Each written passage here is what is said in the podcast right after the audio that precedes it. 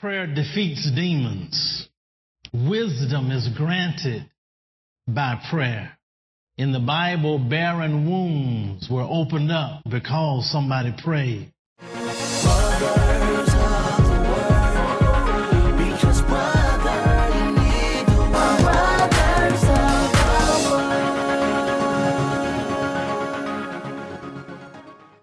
you for joining Brothers of the Word because, brother, you need the Word. We welcome all of you joining us by television or those of you joining us at airjesus.com. So delighted to have you tune in with us today. And I'll share just a little bit of humor before I begin. Um, Somebody asked me if I had a joke today. I said, "You all about to exhaust all my jokes. I'm, I'm, I'm running out of jokes." but I'll share this one. A woman walked up to a little old man rocking in a chair on his porch, and she said, "I couldn't help but noticing how happy you look. What's your secret for a long, happy life?" He said, "I smoke three packs of cigarettes a day." I also drink a case of whiskey a week. I eat fatty foods and never exercise. That's amazing, she said. How old are you? 26, he said.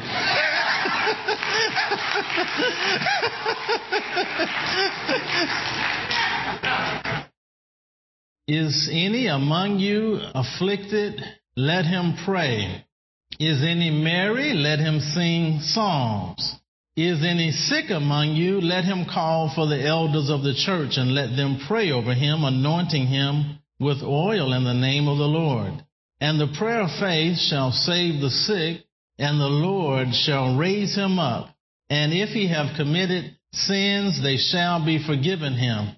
Confess your faults one to another and pray for one another that you may be healed. The effectual, fervent prayer of a righteous man availeth much.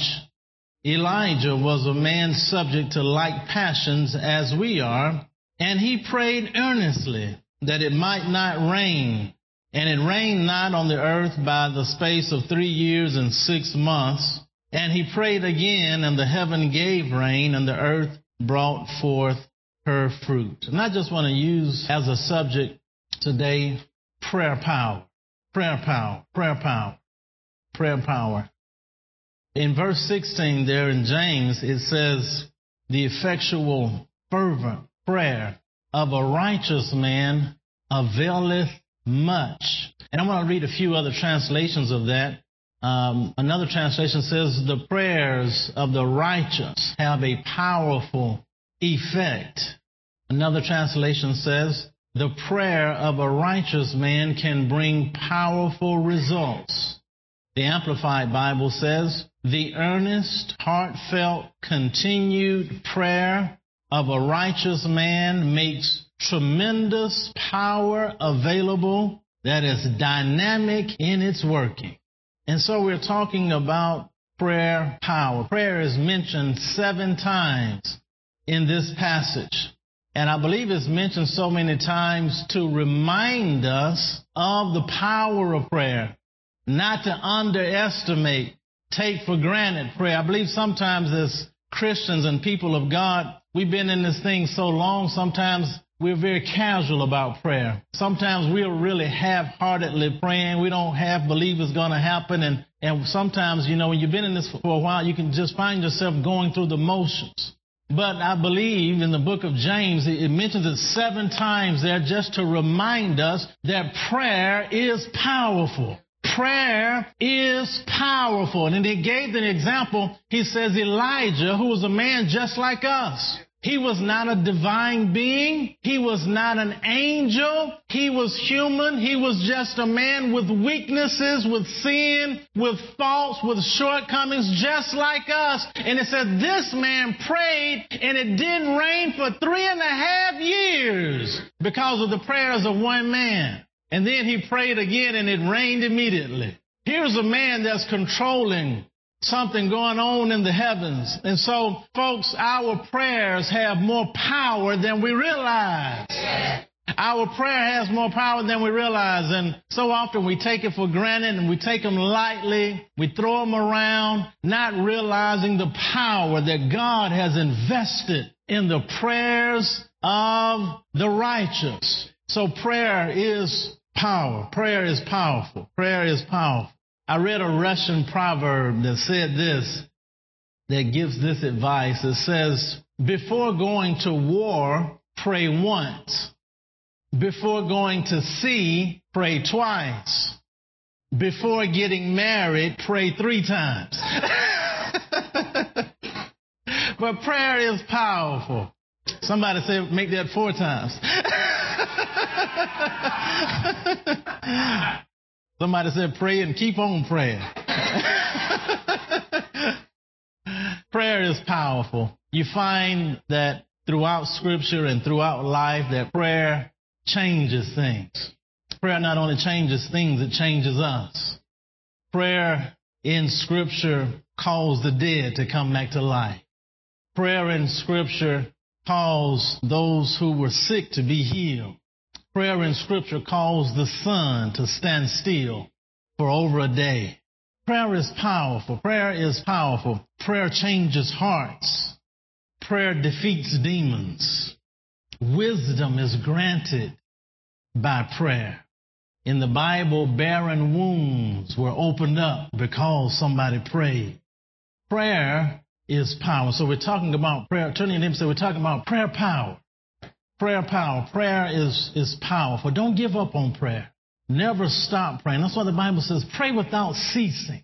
Jesus said all men should pray. Men are always to pray. It's powerful. It, it produces power that is dynamic in its working. It produces some powerful effects in our lives and in the world today. And if there's ever been a time, folks, that people need to pray is now.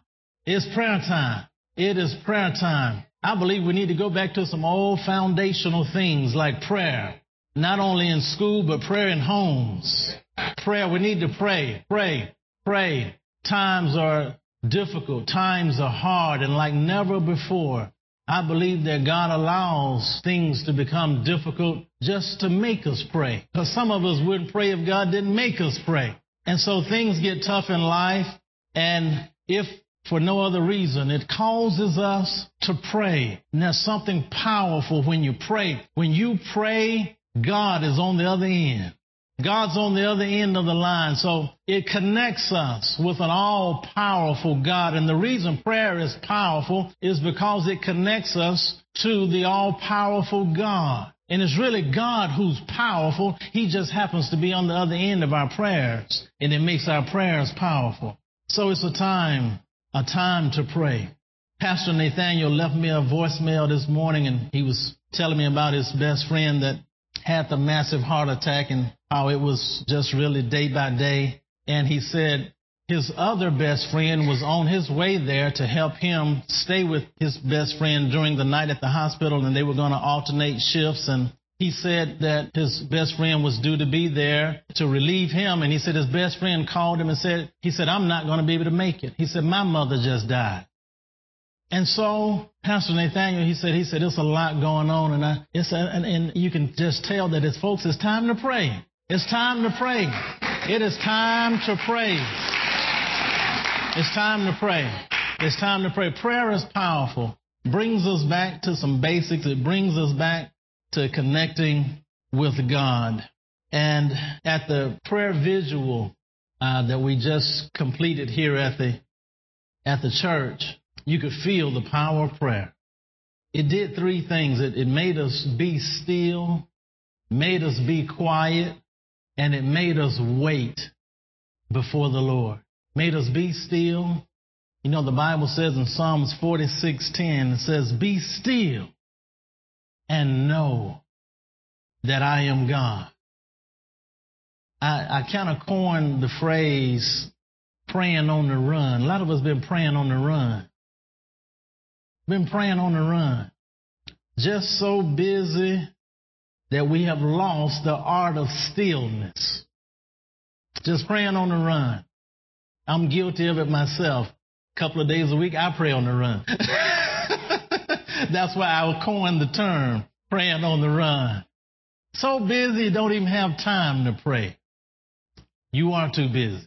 Busyness has become an enemy to the things of God. And so this prayer visual calls us to be still, calls us to get quiet.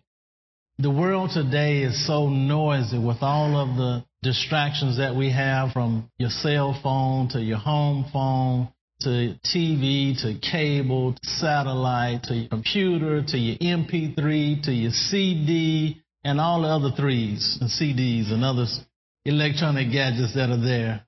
It's hard. It's hard to even be quiet. Hard to be quiet. But we should be still. We should be quiet. The prayer vigil taught us to be still. It taught us to be quiet. And then the third thing it taught us was to wait. Now, in this fast paced society that we live in, it is difficult to wait. Nobody wants to wait. Everything is in a hurry. Everything is made faster. But when you're dealing with God and when you're dealing with prayer, you have to learn to be still. You have to learn to be quiet. You have to learn to wait. Whatever happened to waiting on God? Waiting on God. Anybody familiar with, with Isaiah chapter 40, verse 31? They that wait upon the Lord shall renew their strength and mount up with wings as eagles. They shall run and not get weary. They shall walk and not faint. It said those that wait, those who wait, those who wait. What about Psalms 27, 14 says, wait on the Lord and be of good courage and he'll strengthen your heart. Wait on the Lord. That was a word called wait in the Bible. It's in there for a reason. We got to learn how to be still, how to be quiet and how to wait. How to wait. And we have, we've defined the word wait. I've heard several definitions. I know it means to expect, it means to look for, means to uh, serve, means to wait too. We've defined wait every other way except wait. It means to wait. Wait on the Lord. Wait on Him. Wait on Him. I'm serious. We, when I looked at the word, I, I saw all kind of definition. I saw everything except wait. Wait. And the Bible uses the word wait. Wait on the Lord. The old folks used to do that. They used to wait on God. They used to wait on God. If you want power in your prayer, you got to learn how to be still, how to be quiet, and how to wait. You got to get out of a hurry. You can't hurry God. God's not a microwave God. God's a crock pot God.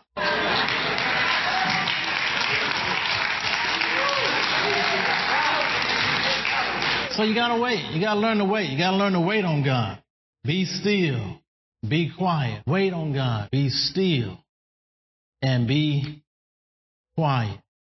You want power in your prayer. The other thing that I picked up during the prayer visual is that we prayed for other people. We weren't here to pray for ourselves. We prayed for other people. And open your Bibles, if you will, to I want you to see something uh, the book of Job, the book of Job, chapter 42. The book of Job, chapter 42. And verse 10. Job chapter 42 and verse 10. Notice this. Job 42 verse 10. It says, And the Lord turned the captivity of Job when? When he prayed for his friend. Job was delivered when he prayed for somebody else. You want power? You want power in your prayer for yourself? You got to pray for other people. Job had to get him, his mind off himself, and God gave him those instructions. God says, Job, I want you to pray for your friend. And the moment Job started praying for his friends, God delivered Job. God delivered Job. God delivered Job. And so, so many of us, we've been consuming our prayers on ourselves. Oh Lord, help me. God, get me out of this jam. Lord, what you waiting on? You know what I'm going through. No, we've been praying all wrong. Get your mind off yourself and start interceding and start praying for somebody else. Start praying for somebody else. Job was healed when he prayed for somebody else. He was restored. His family was restored when he prayed for somebody else. His material possessions were restored when he prayed for somebody else. And the Bible said God gave him twice as much as he had before. I'm sure Job was happy he prayed for somebody else. And so, um, those are some of the keys to having powerful, powerful prayer. And we noticed that when we, we got quiet and we was, when we were still and when we waited, we noticed that there was just such a peace and a calm and a tranquility that just came over our hearts, minds, spirits, body. There's something so powerful when you connect with God and powerful prayer like that does something to you. No wonder Jesus said, He says, those of you who are heavy laden, He said, come to me, come to me to take my yoke upon. The burden is easy, yoke is light. And so there's something that is so peaceful and so restful um, when you get involved in connecting with God in powerful prayer. I want to share a couple of uh, wonderful testimonies that I re- read about prayer power. And I, will read the first one. The first one is kind of brief, and the second is a little longer, so I'll read the first one. It says, One afternoon, while walking through the lobby of a hotel in Grand Rapids, Michigan, I became aware of a disturbance in one corner of the room. I walked in that direction in, in that casual way we used to check out disturbances in public places without announcing our curiosity. A boy of about four years old was screaming and rolling around on the floor in some kind of fit. Several people were trying to help the parents control the child. A crowd was gathering and it was a bad situation. Then the Lord spoke to me. He said, I want you to pray for that boy for a complete healing. He said, it wasn't an audible voice, but I heard the Lord say this as clearly as I have ever heard anything. I suspected that the boy had Down syndrome. I was astonished. Down syndrome is a genetic defect that always causes moderate to severe mental impairment and physical disability. Every cell in that boy's body had an extra chromosome. Every one of the billions of cells in his body was defective. And I was supposed to pray for a complete healing. But I had heard the Lord.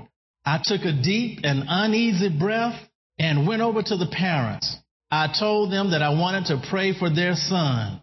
I wanted to imply that the idea was mine, not the Lord's, in case nothing happened when I prayed. I put my hands on the child and prayed. He calmed down immediately.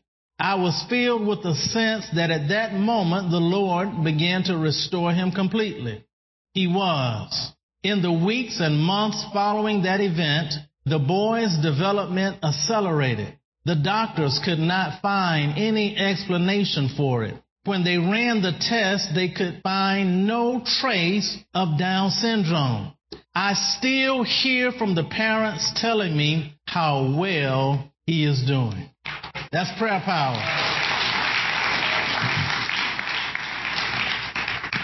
And I want to read this other one. This other one is, is something I read in a book by John Bevere, and it was, it was a powerful testimony about uh, prayer and the power of prayer. And he writes, he says, I have a friend, a pastor named Tom Slayton, in October 1979, his first evening of ministry, he came home from the meeting only to find his wife crouched down on their staircase weeping uncontrollably. He knew immediately something was seriously wrong. He soon learned that his 10 year old son, Tommy, brought a small television set into the bathroom to watch a football game while taking a bath he accidentally pulled the TV into the bathtub and was electrocuted. Tom found his son. He had no pulse. His flesh was cold and blue, and his eyes were fully dilated, which indicated no brain activity. Tom received paramedic and first aid training while working as a deputy sheriff for the Los Angeles County Sheriff's Department and had witnessed many deaths. If he had walked into a similar situation as a police officer, he would have pronounced the victim dead and called the coroner. Now he was a believer who knew the power of prayer. He started praying and doing CPR on his son. After a few minutes, the paramedics arrived. So Tom left the medical work to the experts while he continued to pray. They were there for 45 minutes without any success in bringing Tommy back. The EKG machine had been a flatline the whole while. The paramedics were now becoming restless for what they thought was a fanatic to give up. Tom finally prayed, Father, I don't have any more faith. I've exhausted mine. But I know in your word you speak of another faith. He was referring to the gift of faith found in 1 Corinthians chapter 12 verse 9.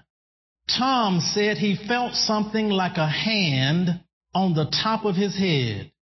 Once he did, he sensed a very strong force and authority rise up from within his spirit. And he shouted at his son, You will live and not die in the name of Jesus. All of a sudden, the EKG machine started beeping with pulse motions appearing on the screen. The paramedics jumped with excitement. By the time they got Tommy down the stairs and into the ambulance, he had gone from blue to pink. His eyes were fully restored and his body was now warm. Tom was so excited. His son was now alive and well. He also had a great miracle story for all his friends of what God had done. What he didn't realize was the fight for his son's life had only begun. The doctors reported his son was in a coma. After examination, they found kidney tissue coming out of the catheter, which meant in layman's terms that his body had a meltdown. They told him that if his son lived, he would be a vegetable, and later on reported his socially functional age to be that of a three month old baby with an IQ of 0.01. To make a very long story short, after seven months of praying and refusing to give up, suddenly Tommy came out of the coma. His father was by his bedside when this occurred and started firing questions to his son, to which he received immediate answers. Tommy went on to graduate from high school, UCLA, and Bible school, all with honors. He was even the senior class president of his high school. He is happily married today with two children. We're talking about prayer power. Prayer power.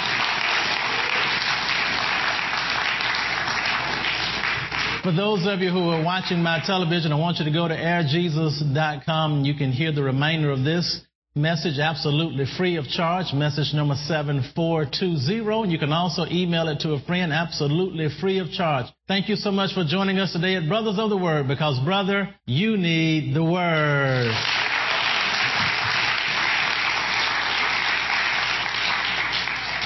I want to finish the story. I didn't finish the story but three days after Tommy was out of the hospital, his father noticed that his son's face was glowing.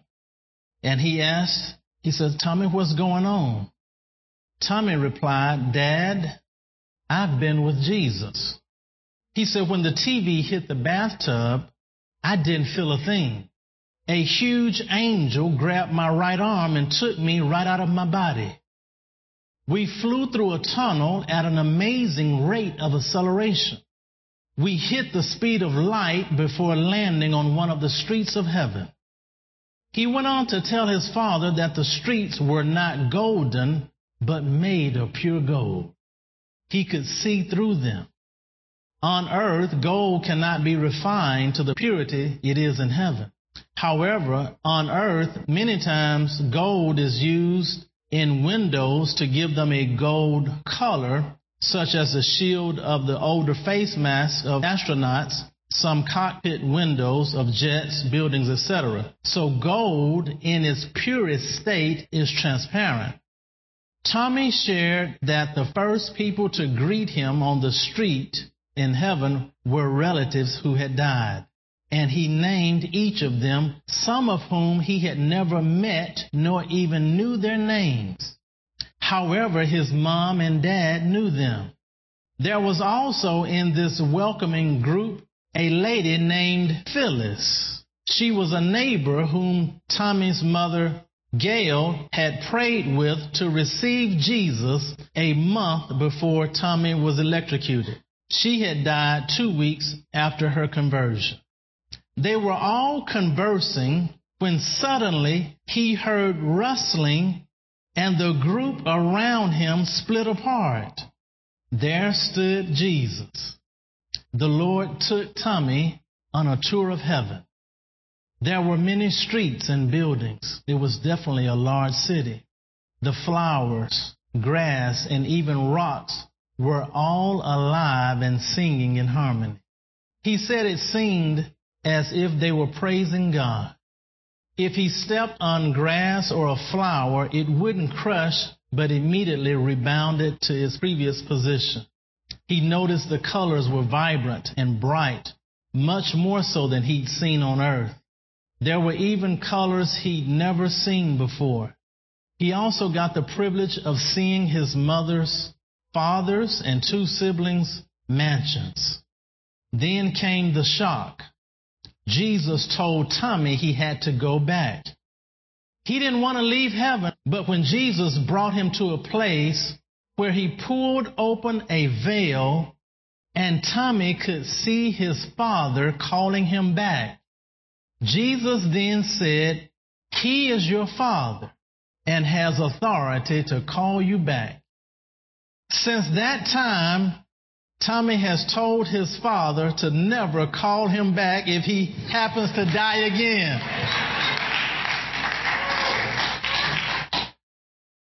I found that part amusing when his father shared this with me. But heaven is so much better than earth. I found that those who experience it always have a very difficult time returning. The apostle Paul also fought this as he said to the Philippian church, my yearning desire is to depart, to be free of this world, to set forth and to be with Christ, for that is far, far better. Philippians 1 23. Not just better or far better, but far, far better. He had experienced the city and wanted to return, but he chose to stay for the good of the kingdom. Tommy later shared with his father that he wasn't 10 years old when he was in heaven. He had the body of a grown man. Many, including Tommy, believe we will all be 33 years old when we are in our glorified bodies, Jesus' age, when he was crucified. For the scripture says, yes, dear friends, we are already God's children, and we can't even imagine what we will be like when Christ returns, but we do know that when he comes, we will be like him. This is just one of many real stories I could share, but this one, along with scripture, shows the reality of heaven and the power of prayer. Praise God. Praise God. Praise God. I want you to know that prayer is powerful.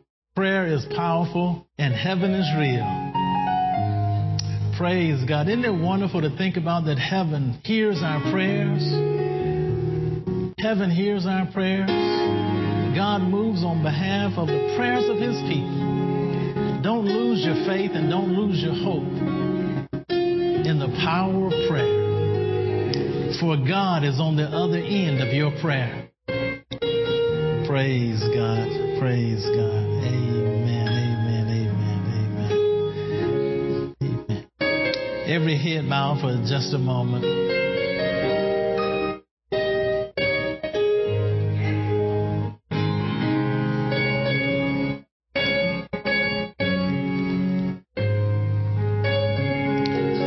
Just meditate a moment there on that picture of heaven that we got a glimpse of. Heaven is a real place. So is hell.